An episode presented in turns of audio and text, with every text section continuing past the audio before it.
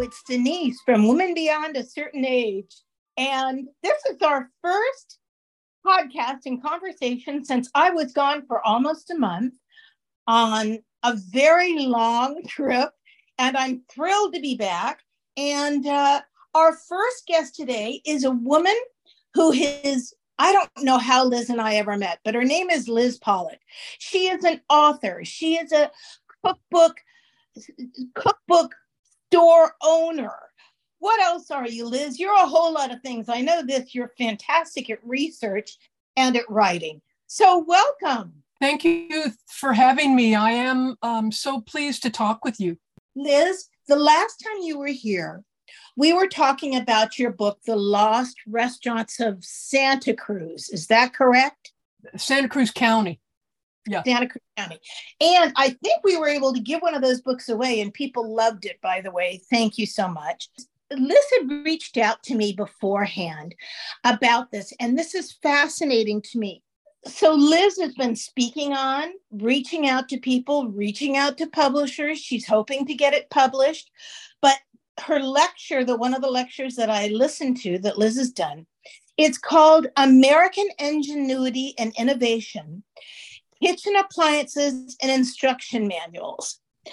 Now, Liz, the reason I'm fascinated by this, and I love it because I like the way you tell me things anyway. You know, Cindy and I wrote about 30 or 35 instruction manuals for all sorts of people, for General Electric, for infomercial.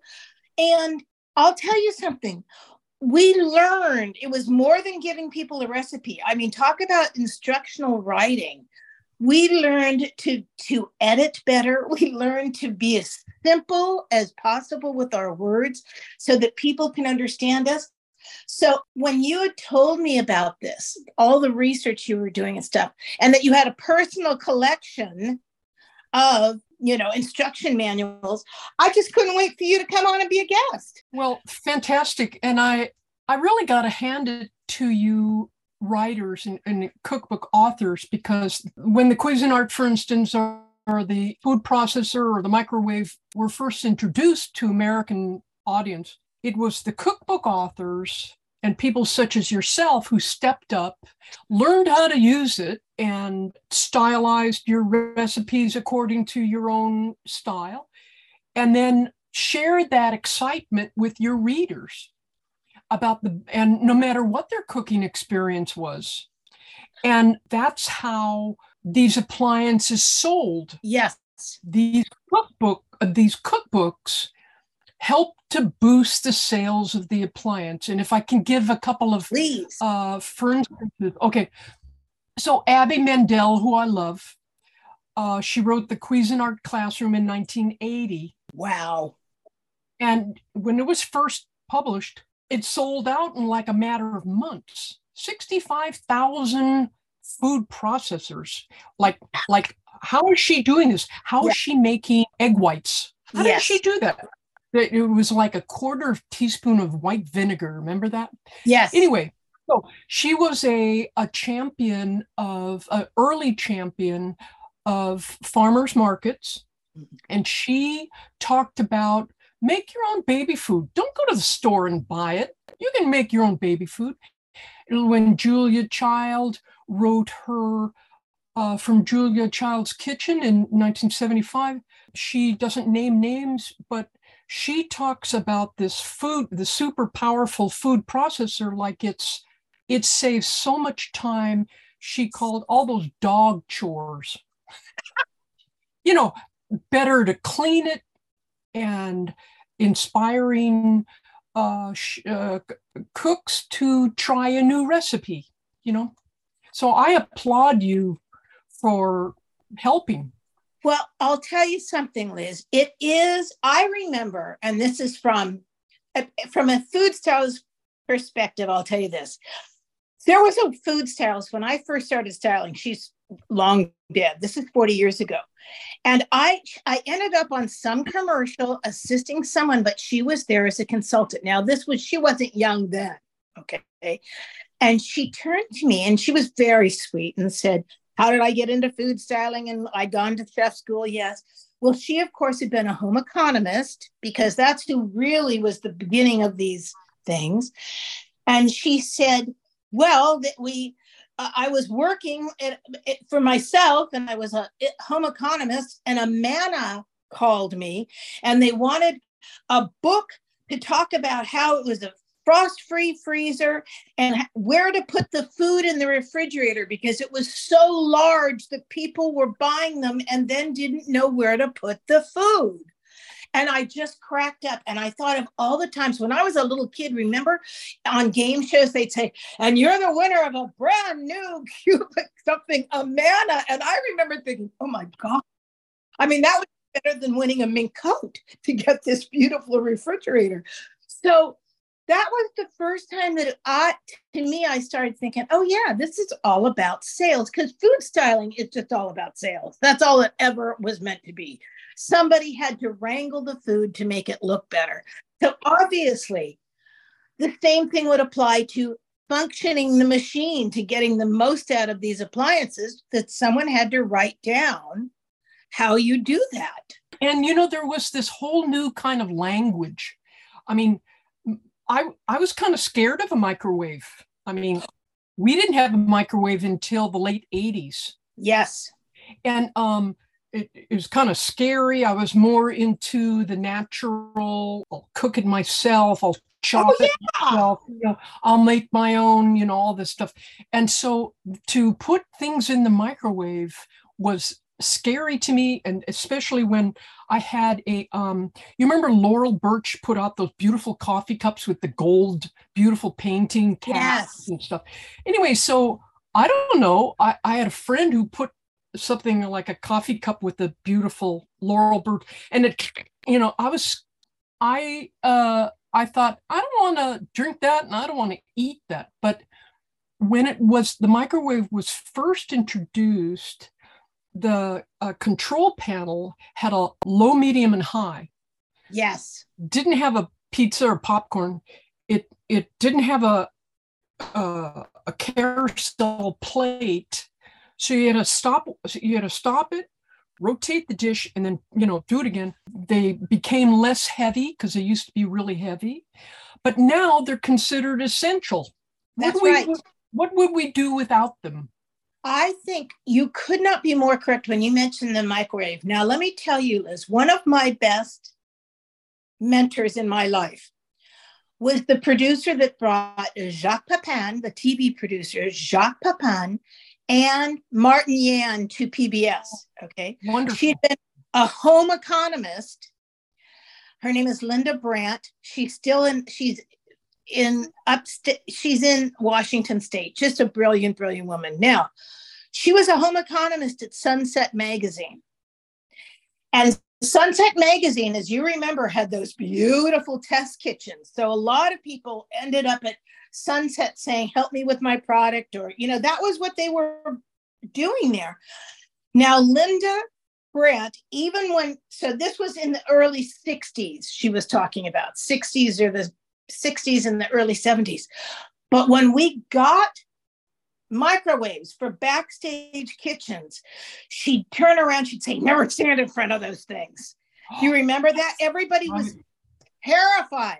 And I'd say, Linda, I, I think that's all. She said, Denise, the girls, one of the women that tested it, it Sunset ended up with ovarian cancer. Of course, she was.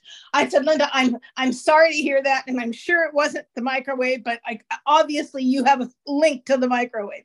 But I remember people being terrified of microwaves because we didn't know anything about them, and we should be terrified of things that we don't know anything about. Right, and I think the the the blender is one of my favorite things because for instance, if uh, like uh, if your kid is having a uh, wisdom teeth out, or maybe you're getting a um, I don't know some kind of tooth work, dental work, that blender is a godsend. The uh, the evolution of the blender, for instance, maybe late fifties, they managed to change it from glass to a sturdy plastic, yes. and that was great. They also put the measurement lines on the outside so I didn't have to measure it, you know, before I put it in. And that was nice. But you're so right. You you kind of have to learn how to work these things in. And in my experience, my 75 types of appliances, if I may describe my criteria. Wow. Please. Okay, so these appliances transform foodstuffs that we bring into our kitchen, make it cold, colder, hot, hotter, keep it warm, um, slice, grind, uh, beat, and keep the kitchen implements clean, like a dishwasher, and a, uh, a floor polisher. That's it. That was a big deal.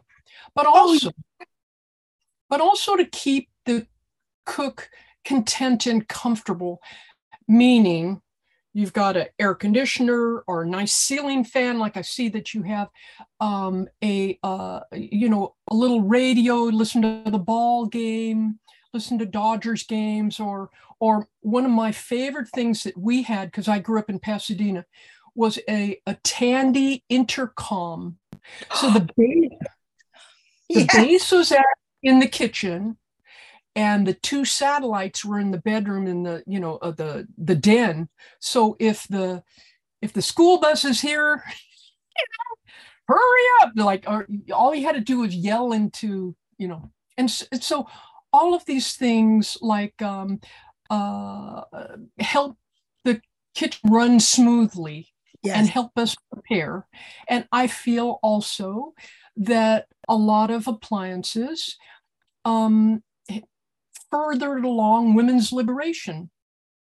For instance, the slow cooker. Wow. Yes. You put it on, you go to work for eight hours, you come back and the dinner's already cooked. That's phenomenal. It's marvelous. You know what, Liz, when you say that, I have to tell you, and it just there's things. My father had always owned his own business and it, it, was growing in the 60s and they bought my parents bought this beautiful big home in a new they moved out of the gi bill home that they'd bought for $16000 and moved into you know i think they paid like $53000 which seemed like a mansion in those days. But the biggest thing was is it had an intercom. And all because it was a big house so in every room and we we talked about that at length. Do you see what I'm saying? I mean, moving in, it's my so oh. my sisters, we'd say, "Well, we'll have the intercom." I mean, it was like it was like we had, we were moving on up, as you say, because yeah, right. And also, I have to when we got a blender, same house. So now we're in the house. So my mother has a self cleaning oven, and talk about and she got a floor polisher. I remember my mother exactly what you're talking about. My mother said, "Well, this house practically cleans itself." Ah, so yeah, right.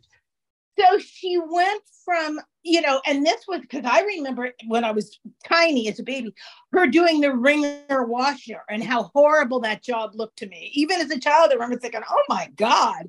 Right. So when all of a sudden 10 or 11 years later, I see my mother like reading a book in the afternoon or taking the dog for a walk or you know she was free freer because she wasn't doing all this housework mm-hmm. it was right. amazing to me so i agree with that and i know it felt like that to her do you know right. what i mean that it really felt like that to her well one of the things that I did um, was I wanted to really uh, focus a lot on the patents.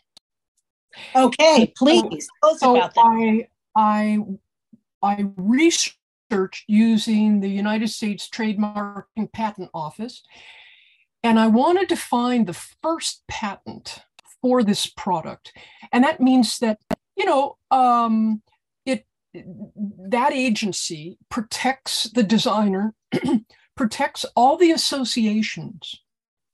And um, one of my favorite designs is the lean, mean, fat grilling machine.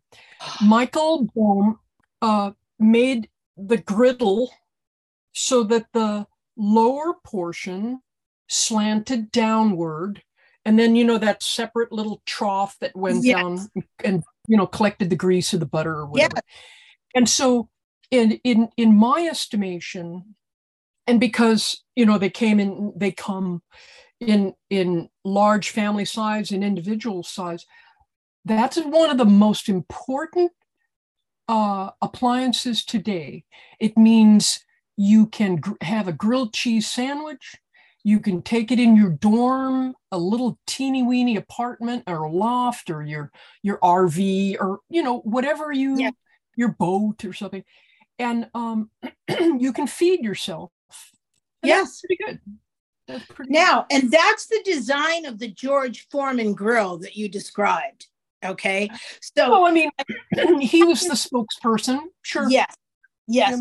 And the reason is that I worked on that, Liz, but here's the thing one of the most successful he's george foreman was one of the most successful people that's ever sold any appliance ever because they've had generations of it okay? So he mm-hmm. was doing six seven eight generations of that grill. Here's my favorite and i want to talk about the blender for a minute. So we get this new house has this big kitchen and my mother bought, gets some appliances you know to go with her self-cleaning oven because she has all this time. And I remember my father brought home, it had a glass top. It was Oster, it was an Osterizer blender.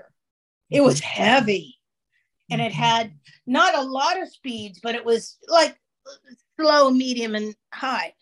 Well, we put the frozen orange juice in that and it became this frothy, delightful mm. something. Do you know what I mean? With adding yeah. some water and I remember thinking, I've never tasted anything this delicious in my life. Mm-hmm. And we had, I mean, that blender, I can remember it. And then my father made gin fizzes on the weekend, you know, but I remember that blender became, again, it was like magical. Right, right. And my and- mother made pancake batter in it, and my mother started using it for all sorts of things. Right. And you be and you become less, you know, fearful of trying a new recipe. For instance, um, like uh, I wanted to talk about um, appliances that let people continue to prepare uh, their cultural dishes, like the electric wok.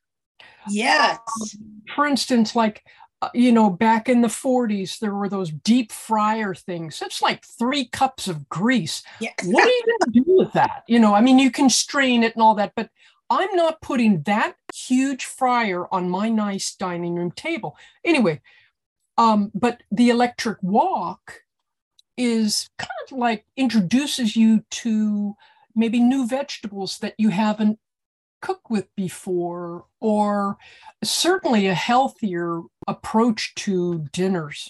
Absolutely. And and so and the electric rice cooker oh my gosh so much easier and and there's an electric pasta machine an electric uh uh you, you know uh tortilla press yes yeah i mean why not make it easy on yourself if you have a large family or if you want to you want to get things done or if you're a cookbook author That's get right. it you know get it done and you know this is so funny you should say that and because i pulled it out recently during the pandemic i made some sourdough bread liz mm-hmm. i wouldn't give myself an a plus jim dodge wasn't feeling threatened anywhere in the world when i posted my pictures but the, they tasted pretty good but i have to tell you one of the things that i pulled out after that when i did it for a while I bought a bread machine at Costco for like $48. I remember it very well. It's one of it's one of the name brands. It was on sale. But because my husband said, Oh, I would really like that. Now, of course, Liz, my husband doesn't even know where the kitchen is unless something's cooking and he smells it and he follows his nose to the kitchen. But I bought that bread machine. And you know what? Several stores, King Arthur uh, has one now too but a lot Williams Sonoma, they sell the bread mix in the box for eight, ten bucks. do you know how good that loaf? I mean, you can just make your own, but I'm saying sometimes when I buy one of those mixes and put it in the bread machine, I feel like Nancy Silverton. That's right. right. And right. it's so easy and it's foolproof, is what really I was getting exactly. at. Because down with my sourdough, as I was getting better at it, some loaves were definitely better than others. Do you know what I mean? And sure. I, I was using the same recipe and my starter was the same, but I certainly don't have uh, the knowledge on my at my fingertips yet that I need to make really beautiful sourdough bread. But I'll tell you, the bread machine, I plug that thing in, and if I bought a mix online and I put them there, my husband comes downstairs says that smells so delicious. It's such a treat. It is a treat. And it took me three minutes. I didn't have yeah. to suffer at all. You know, um, all of these big, heavy, because a bread machine is kind of large. Yes. So in the uh, early early 70s, maybe late 60s, um, some of them, like Sunbeam especially, yes, came out with a, and they dovetailed with um, it. The name escapes me, but it's a, a like simplicity pattern. You could make your own appliance covers.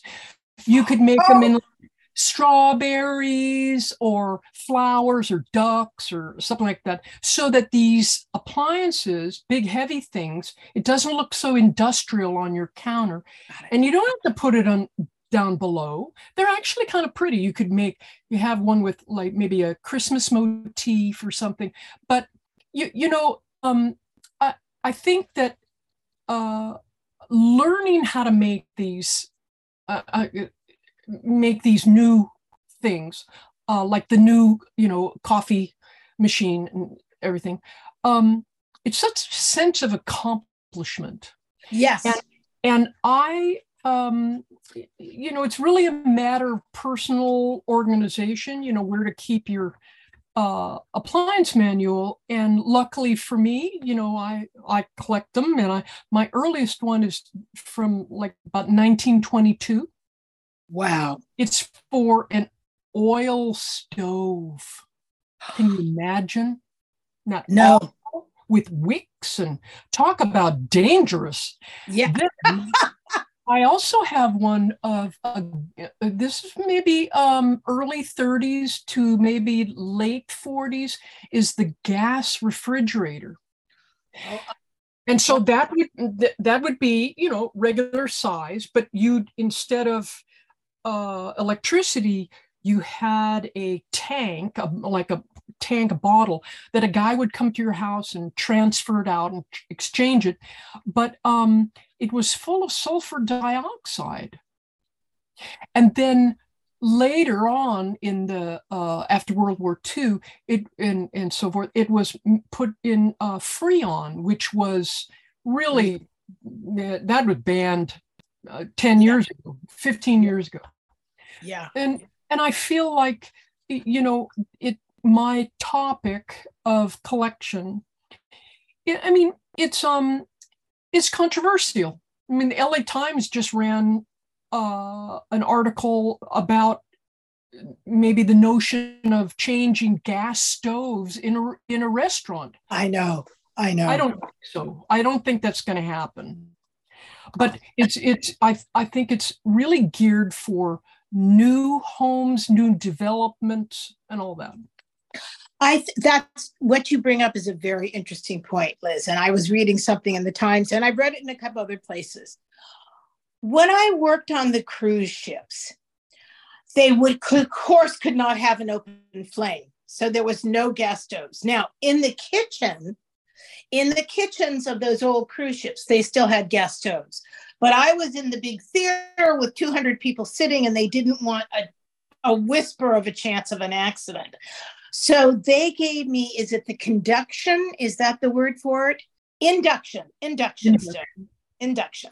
Now it comes with special pans.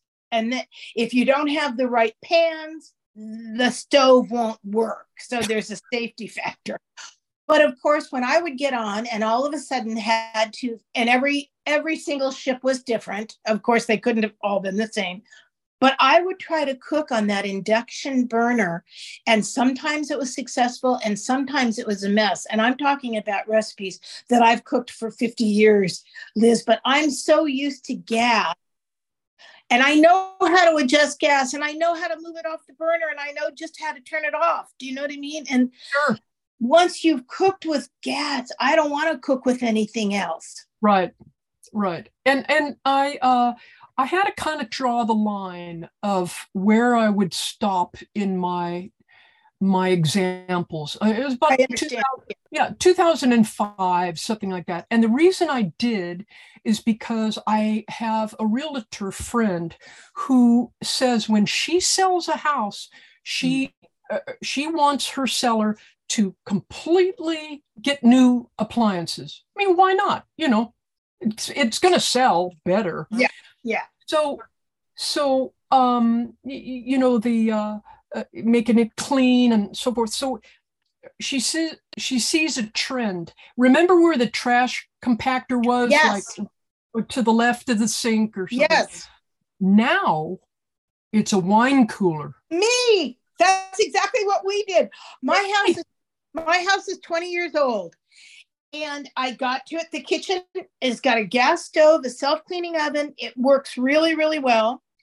It's um, but it's from the 90s, and you can tell by the cabinets and the splash, splash, the backsplash that I got. But next to the sink, there was this trash compactor, whatever. I recycle everything I can, Liz. And I said to my husband, I don't want this thing. And it, it also was broken. We needed to buy a new one.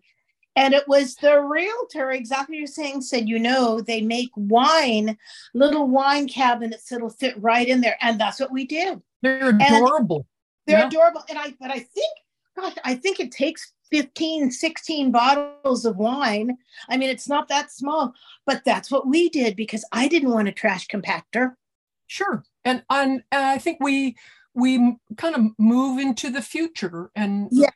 And I I like it. I think that um, when I look back at World War II and what we had, or well, not me exactly, but where my parents had to, you know, scrimp and save and and make do and do without. Yes. One of the big savior things was um, because you couldn't like uh, have an appliance guy come to your house because he was overseas fighting the war, right? So you had to fix the gasket yourself on your fridge. yes. You you dried your fruit in the oven. Isn't that fantastic? Or outside, but in the oven. And you know, we uh we take things for granted. And I one of my favorite things is the food dehydrator that has about five uh little trays. I just love thing.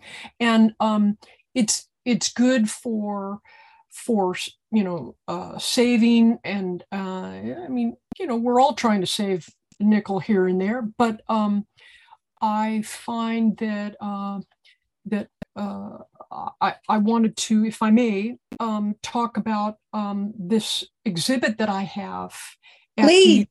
Okay. So the Book Club of California is in San Francisco, and they've been around since 1912.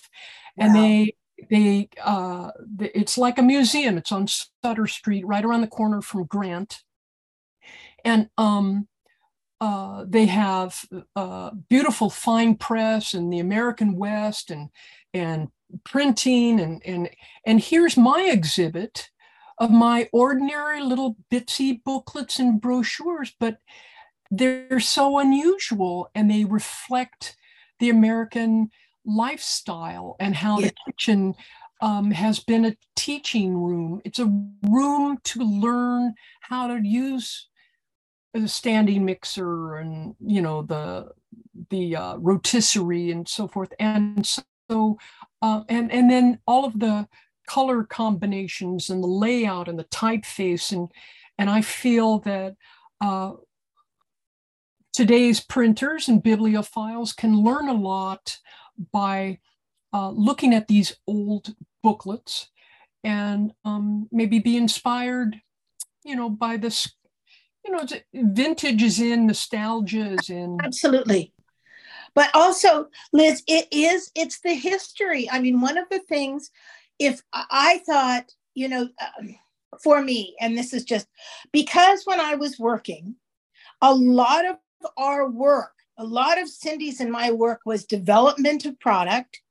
So we would get people that did infomercials or like George Foreman's crew when I worked for them, or I'm trying to think of other spokesmen we work for. Florence Henderson was selling a Tefal pressure cooker. She was the most wonderful person in the world. She was the front woman for that. And um, what was cute about that, just as a side note, is after she saw me for five five days, we're cooking with her. She said to me, "You know, Denise, I can't boil water." I said, "I know that, Florence." she said, "But I could cook with this, couldn't I?" I said, "Yes, you could. Just make sure you get the lid on." Oh. And she was riot because she really didn't cook much. She'd why would Florence Henderson cook? She'd been singing, dancing, and uh, entertaining since she was about 17 years old. So she, she didn't need to cook. But it's adorable. adorable. All of the things about appliances, which I, when I was selling them, working on them, getting paid to work on them, I gave them all away to people. Okay, we would finish and uh, Cindy, I'd say, "Do you want this?" No. Sometimes they'd send us four or five of the ninja blenders and stuff. I'd send it to my niece. I'd send, you know, we'd we'd keep one for the test kitchen, but I didn't even use most of that stuff. Okay, fast forward. Well, I've retired, and guess what, Liz? It's like starting the bread. I pulled out my slow cooker. I pulled out my wand that I never use because now I have time to make a big pot of soup, and it's so much easier to use the Braun wand that I have. So I, and I bought an air fryer, Liz, because, and I had, we had tested several. We gave them away. One of the kids that worked with us took it. I thought, I'm never going to use this. Well, guess what? Now that I cook dinner every single night, I found that it's a small, I bought a small air fryer and do you know what? Sometimes, and this sounds, I know it sounds stupid, but, and I've cooked forever, so I know what I'm saying. Sometimes I brown a beautiful steak. We're going to split it in my cast iron skillet. And then I stick it for the last two minutes in the air fryer because it crisps up mm. the, the gristle and the fat, and it's. Utterly mm. delicious. And sometimes I cook chicken breasts and I stick them in the air fryer. And my husband says to me, This is the best chicken you've ever made. So there is something to be said for those air fryers, which I had poo pooed and poo pooed and poo pooed until I had time to really cook with them. And it's a general generational thing too. I mean, uh, young people are totally into it. Uh, college kids, teenagers love their air fryer, the chicken wings and all that stuff. They love the, it. The one I bought off Amazon just has one door. I mean, I looked at all sorts, and I only I, was a hundred bucks. Was on Amazon, and I bought it, Liz, because I I bought it because I'd been reading about them, and I knew that Cindy and I had tested a few. But I thought, you know, I might use that when I don't want to turn the whole oven on for one little steak or whatever. Well, it turns out I use it almost every single day. Whoa. You know, I wanted to bring up to you in the early 70s when HBG um, helped to move this along for the credit card uh, able to use and if i can um, backtrack just a bit and talk about the um, montgomery ward catalog the Sears catalogs. You know, I love all those catalogs. In inside the old catalogs, and I collect those, by the way. Oh my god! Oh, how fun though! so much fun. But there's and a there's a you know apply for a Montgomery Ward catalog uh, or card, but it says in 1974 you do not have to be a man you don't have to declare yourself a woman or a man. And that's because this particular law, that of course I forget what the, the number is, but it was um, um, significant because then people could order online and furnish their tiny apartment in New York City or St. Louis or something. And and these credit cards allowed you be, before Amazon Yes. They allowed you to bring things into your home, open up the box, set it up, learn how to use it. I mean, that's fantastic. Feed yourself and have a maybe entertain, have a party, or have your uh, family over, your friends, and and and it it meant that that um, more people wouldn't be beholden to their husband having the credit card and i think i think it's wonderful. Be- besides the the catalogs and mail order catalogs i think that um uh, and in my book i i interview people who they saved those green stamps you know oh, yes. they, they made it a, a game for the kids to fill out the little books for the blue chip stamps.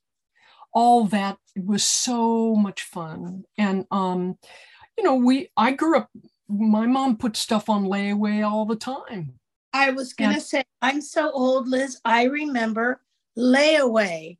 And you know, it just shows our society is just everything is so sped up. But I'm sure now, this is what I don't know. When my mother, I remember asking my mother about layaway, okay, when I was a little girl, because one of my friend's mother said, Well, we may get that. We'll put it on layaway. And I didn't know what she was talking about. So I asked my mother, and my mother immediately said, Well, we'll just pay for it. We don't have to put anything on layaway. So my mother immediately, you know, kind of scoffed at layaway. But now, layaway, the store, what you paid three or four months? Did you pay some interest on layaway in those days? Or did you just make the payments three or four times? I wonder. Well, um, I remember having it uh, like really liking something and telling my mom. Yes. Then she'd maybe uh, she'd she'd have Sears hold it Okay. on a shelf with our name on it, and then she'd go in maybe twice a month, every other week or something, pay and put a little bit like ten dollars ten dollars here or whatever like that. And then at Christmas, it was wrapped under the tree. It was So wonderful. Star, there wasn't any interest. I don't maybe think there- so. No. Well, see now No. we should go back to that because one of the problems that we have in America is everybody buys everything and then we're paying 21% interest on a credit card. I know. Different Terrible. world. Different Yeah. world. Different Terrible. generation. Now, Liz, if people want to know more about the work you've been doing, how can they reach you about your research? I know we're praying. I want everyone who's listening to pray. We want a publisher to buy Liz's book, but I know that with your display and with your collections, that you, you know, certainly if people are interested, how do they contact you? Uh, my my telephone number is 831 251 9218, and that's in Santa Cruz.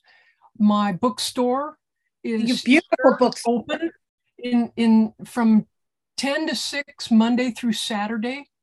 I'm here Wow. all the Yeah. and I um I have books on on uh, all kinds of gastronomy and wine and a little bit of gardening, but mostly you know uh, uh, I have a lot of ephemera and I I collect a lot of vintage uh, restaurant menu and cocktail lists. I'm into that because I'm a certified mixologist.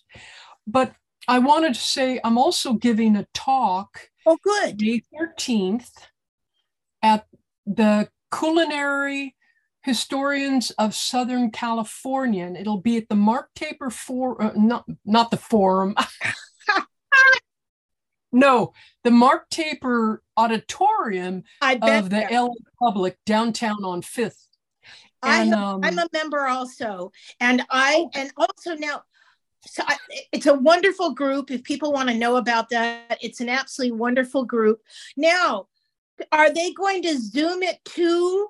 Um, Liz, do you know, or are they just doing them all live now? Because during COVID, they were Zooming them, and it was wonderful to be able to I not know. drive down to the theater. You know what I mean? Though it's well, beautiful. I- and I think it can be uh, seen. I'll get back to you on that, but it can be Okay. seen after the fact because they they make a link into Yes. the YouTube or whatever it's called. Yeah. but Oh, that's- but I, I'll be talking about the American manufacturing companies, um, and uh, if I can digress for one second, and they were uh, you know Rosie the Riveters, you know Yes. the American appliance manufacturing companies in World War II, they halted what they were doing and instead made ships and airplanes for the war effort.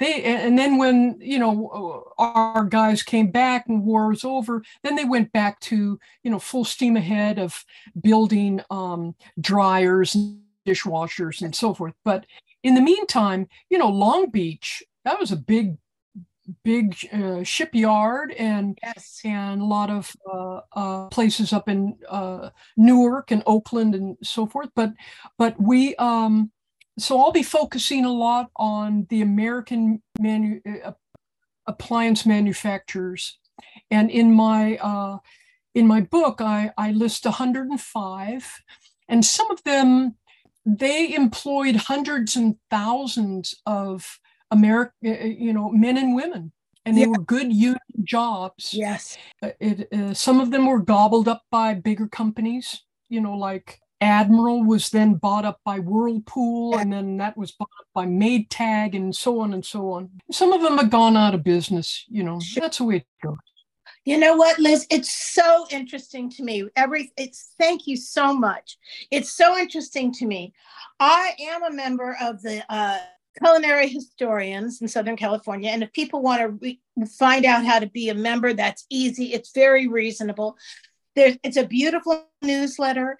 And I, I think I had read that. I knew you were going to be gi- giving a talk there, but eh, it, what you're talking about is really just the history of it is fascinating, Liz. And I thank you so much. So I hope that people will reach out to Liz, and she has a gorgeous bookstore. So if you need to find a rare book, she's the woman to talk to. Um, Liz, thank you so much for today. And thank you for having me.